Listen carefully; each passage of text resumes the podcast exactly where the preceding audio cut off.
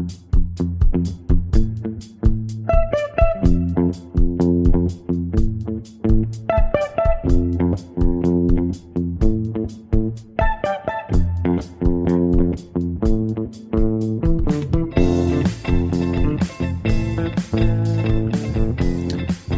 to the Gradebook, a Tampa Bay Times podcast on Florida education issues.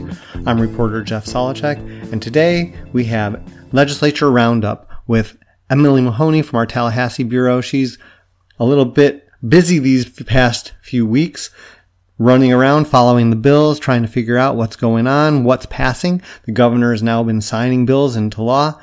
She's just back from a fun trip to the Panhandle where she also got to see uh, Donald Trump rally. And now we're going to take a chance to go back and give a little look back at what our legislature has done and not done when it came to education policy. Let's jump right in. So, Emily, you're back. Are you awake? Mostly. Well, that's good. I know that you were at that Trump rally and the governor was there. Was he talking about some of these education issues while he was there too, or was that about something completely different? Oh no, I the governor and Trump and uh, the long list of other Florida Republicans that were there all, I think, mentioned education in one way, shape, or form. Uh, most of them talking about how Florida is kind of leading leading the way on school choice. Well, let's talk about that because this morning the governor did a tour. He went to two cities in the morning. He's headed to Miami this afternoon, and he wants to sign his voucher bill that he got. Mm-hmm. So is that what they're talking about? Leading the nation in school choice? This whole idea that the governor brought up of having public dollars meaning public education? Definitely. Yeah. And it was interesting. Betsy DeVos, uh, who leads the federal Department of Education, was actually at a, a, conference for education reporters recently. And she kind of echoed what DeSantis had said before that you and I have talked about that anytime the public is paying to educate a child, it constitutes public education. And that's exactly what we're seeing with this bill that he's signing today, SB 7070. Um, as you know, it creates the Family Empowerment Scholarship, which is a new voucher that that parents can use to send their children to private school um, using the piece of funding that uh, the district would have received had that student been attending a public school. And that scholarship is specifically um, intended for families in lower income brackets. And by lower income now, we're not talking about the same level of low as before. We're talking about up to 300% of the poverty level, right? Right. Yeah. And that's about roughly $77,000 for a family of four.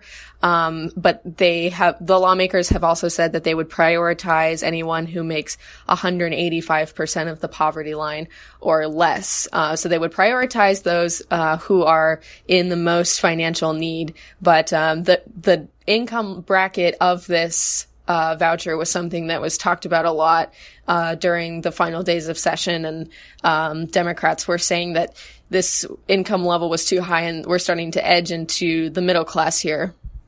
But you know, it is kind of not middle class when you're making seventy-seven thousand dollars a year and living in certain parts of coastal Florida, like Miami Beach. Right. Yeah. And Republicans have talked about the fact that, you know, to make that amount of money for a family of four could theoretically be, you know, a, I think a firefighter and a teacher that are married or something like that. So this is like, you know, still definitely, I think working class families for sure. But uh, as you said, you know, income is also widely variant depending on what area of Florida you live into. So that's been an interesting conversation about, um, the income bracket that, you know, kind of was more of a detail of the voucher program that probably got lost in a lot of the kind of big discussion over using public money to fund private education. But it is an interesting discussion. I think we're going to hear more about that in the future, especially as uh, certain groups, um, such as Americans for Prosperity and others, are talking about, you know, the idea of eventually moving to universal vouchers. And in that case, you know, your income bracket wouldn't be a requirement at all. What fascinates me about all this is that this is just one item out of a 92 page bill that included so many different things. We have become the state of omnibus education bills over the past couple of years. I was going through 7070 and I was looking at its requirements or, or provisions, I guess, for teacher bonuses, for charter schools, for community schools, for teacher testing. There's just a whole variety of things in there, some of which people really support. And and this just kind of got carried away over vouchers more than everything else, but we kind of knew this was coming because they laid it out at the beginning, didn't they? This is what they wanted to do. Mm-hmm, definitely. Yeah. Well, and you've heard some interesting things, Jeff, about uh, the restructuring of the Best and Brightest teacher bonus program. Can you remind me of some of the things that teachers are worried about with the way that they're redoing the bonuses? Yeah, this is really interesting because the teachers for the years since the program was created complained that they were going to have to use their SAT scores for a ability to get the bonus and some of them even sued saying oh i never took the sat i didn't have to. I went to community college. I went a different route. This is a discriminatory practice. The legislature and the governor said yeah it's stupid. It doesn't make sense. Let's change it. But what they changed it to was the idea of you now have to be in a school that makes certain amount of gains in the school grading system per year over three years. And so some people are saying hey you know my school may not make those gains, but my kids are. I'm doing great things. So suddenly they're saying, hey, you know, at least I had control over my own SAT score. I don't have control over the fact that there's been a substitute teacher in the classroom next door for the past six months and the kids in there aren't learning, bringing down our school's performance. And so they're raising more concerns about that now than maybe they ever did about the test score. And they, I think, just really want the money to go straight into, into salaries.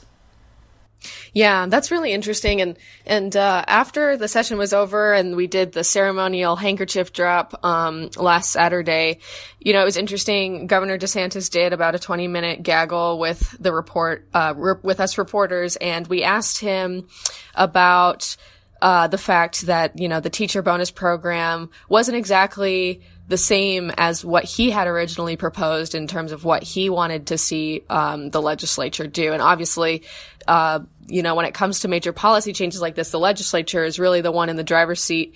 Um, but he had wanted more money in it, uh, much more money than had uh, eventually ended up in it. And um, and so I was asking him about that, and he said that teacher salaries in general is something that he is really not um, he's not finished looking at and that it's something that he really wants to continue to look at in the future. And I thought it was interesting that he talked, he said, you know, teacher salaries or teacher compensation, um, not necessarily teacher bonus. So I'm just curious as to see what that will mean in the future, especially because teacher salaries is an issue that comes up, it seems, every year in the legislative session and teacher bonuses. So I'm curious to see what he means by that. And we'll, I guess we'll have to wait and see. Um, yeah, but not too long. I guess the next the next session starts in January, so we will probably have committees what in July or something like that. yeah, there's never any rest for the weary, I guess.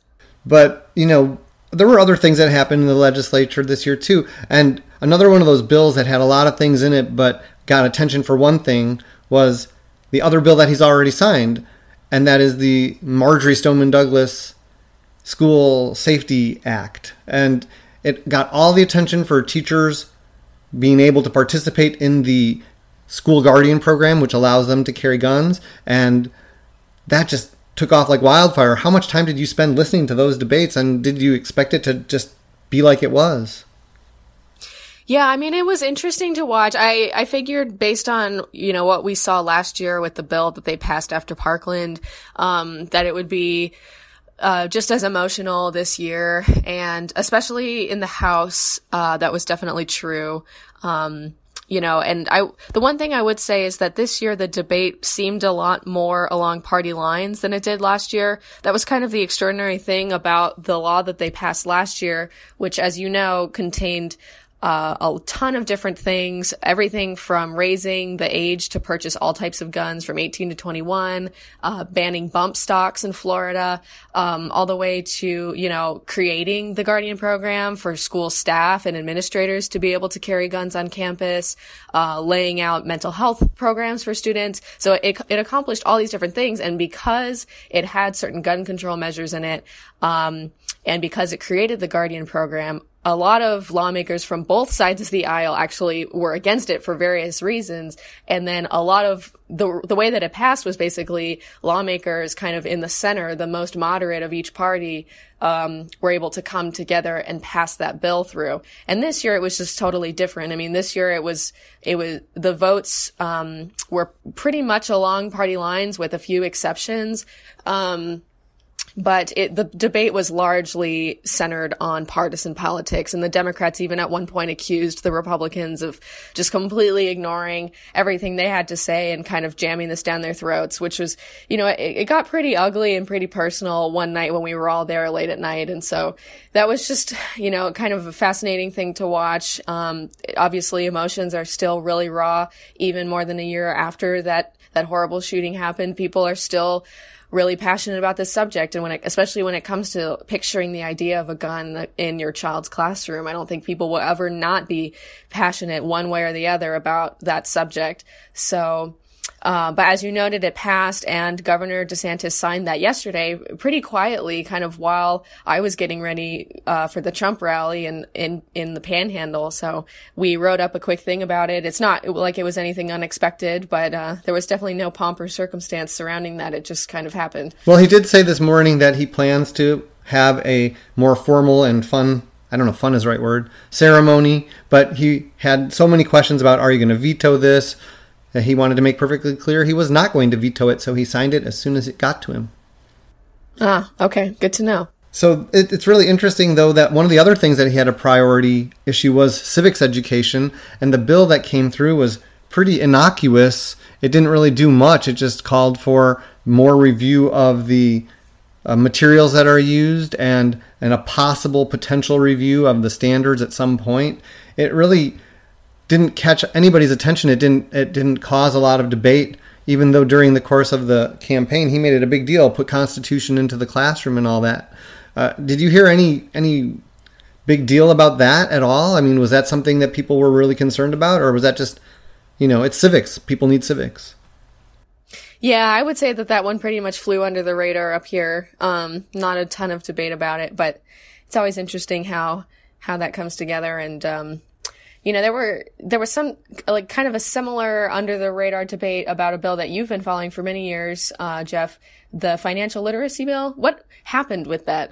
Eventually, that was crazy because you know for a while everybody was playing on the heartstrings of "Do It for Dorothy Hukill," the senator who pushed it for years, and even in the House when she was in the House, and, and she never got any traction on it and she got pretty frustrated over that too. She passed away in between sessions. She didn't run for reelection, and Travis Hutson, the senator from her area, then took it up.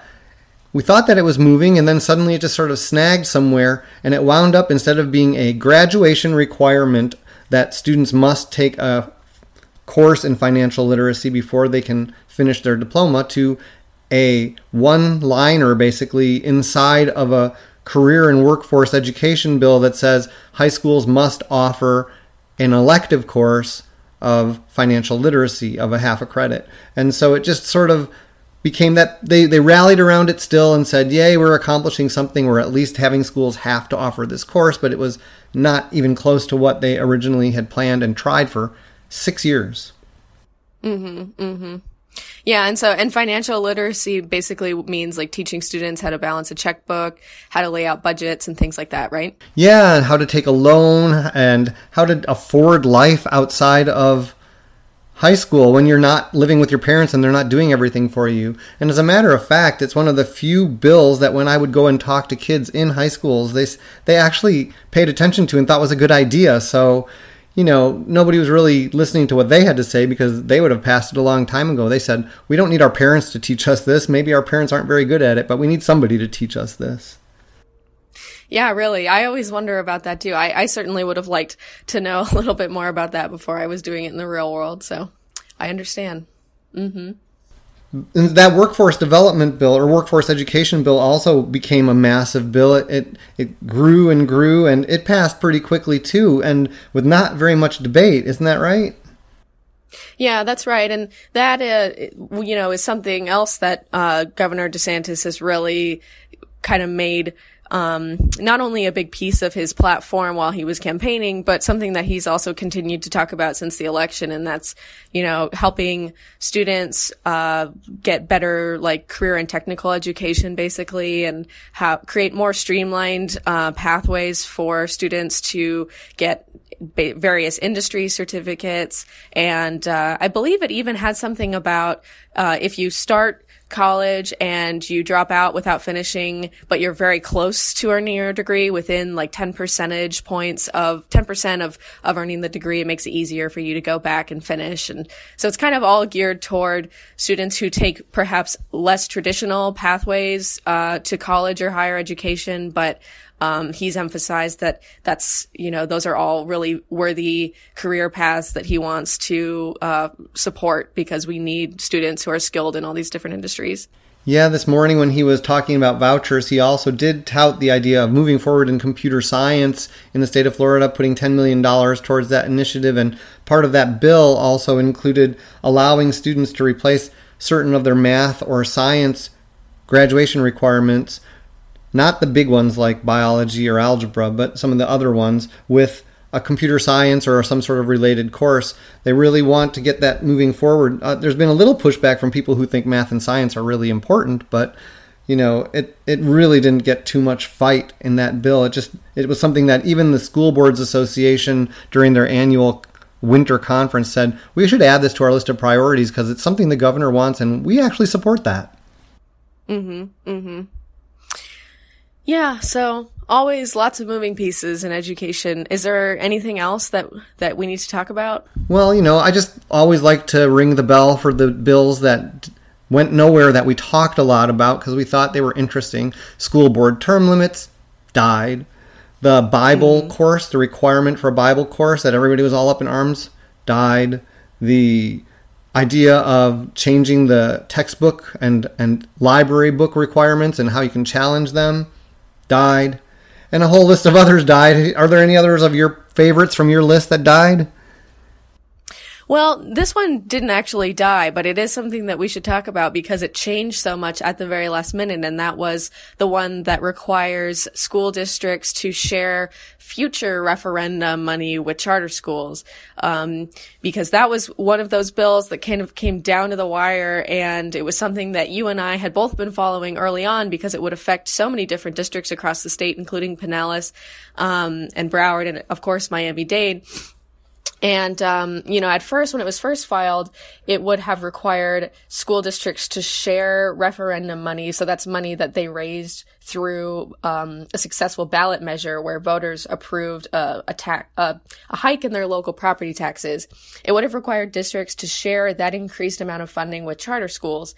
Um, and even ones that had happened in the past. And that had created just a huge amount of kind of outrage from various districts, especially Miami Dade, because they just passed um, a successful referendum this past November to give teachers a raise and to also kind of beef up school security. And the bill sponsor in the House was from Miami, and it was talked a lot about on the floor that, you know, the fact they weren't going to share the teacher salary money with charter schools was unfair and deceptive of the voters. And the Speaker of the House, Jose Oliva, wrote a letter to the district saying as much. So he was pushing for this really hard as well. Wasn't the and bill sponsor, kind of, sorry, Emily, wasn't the bill sponsor actually a charter school employee of some sort? Yes, he's a former charter school teacher himself, Bryan Avila from Hialeah. So this became, you know, kind of a Miami centric fight, um, just in terms of what was said on the House floor. But of course, you know, what, what we kept thinking was that yes, Miami is in the spotlight on this, but this is going to affect about 20 districts across the whole state. So this is, you know, would have been a really wide ranging impact. Um, and then it, it got amended probably two or three times just on Friday alone, the last full day of session. And I was kind of running back and forth between the House and the Senate, trying to figure out what was going on. And, um, the end result, I'll spare you all the details, but the end result was, uh, the fact that districts will have to share their referendum money with charter schools, but only for referendums passed after July of this year.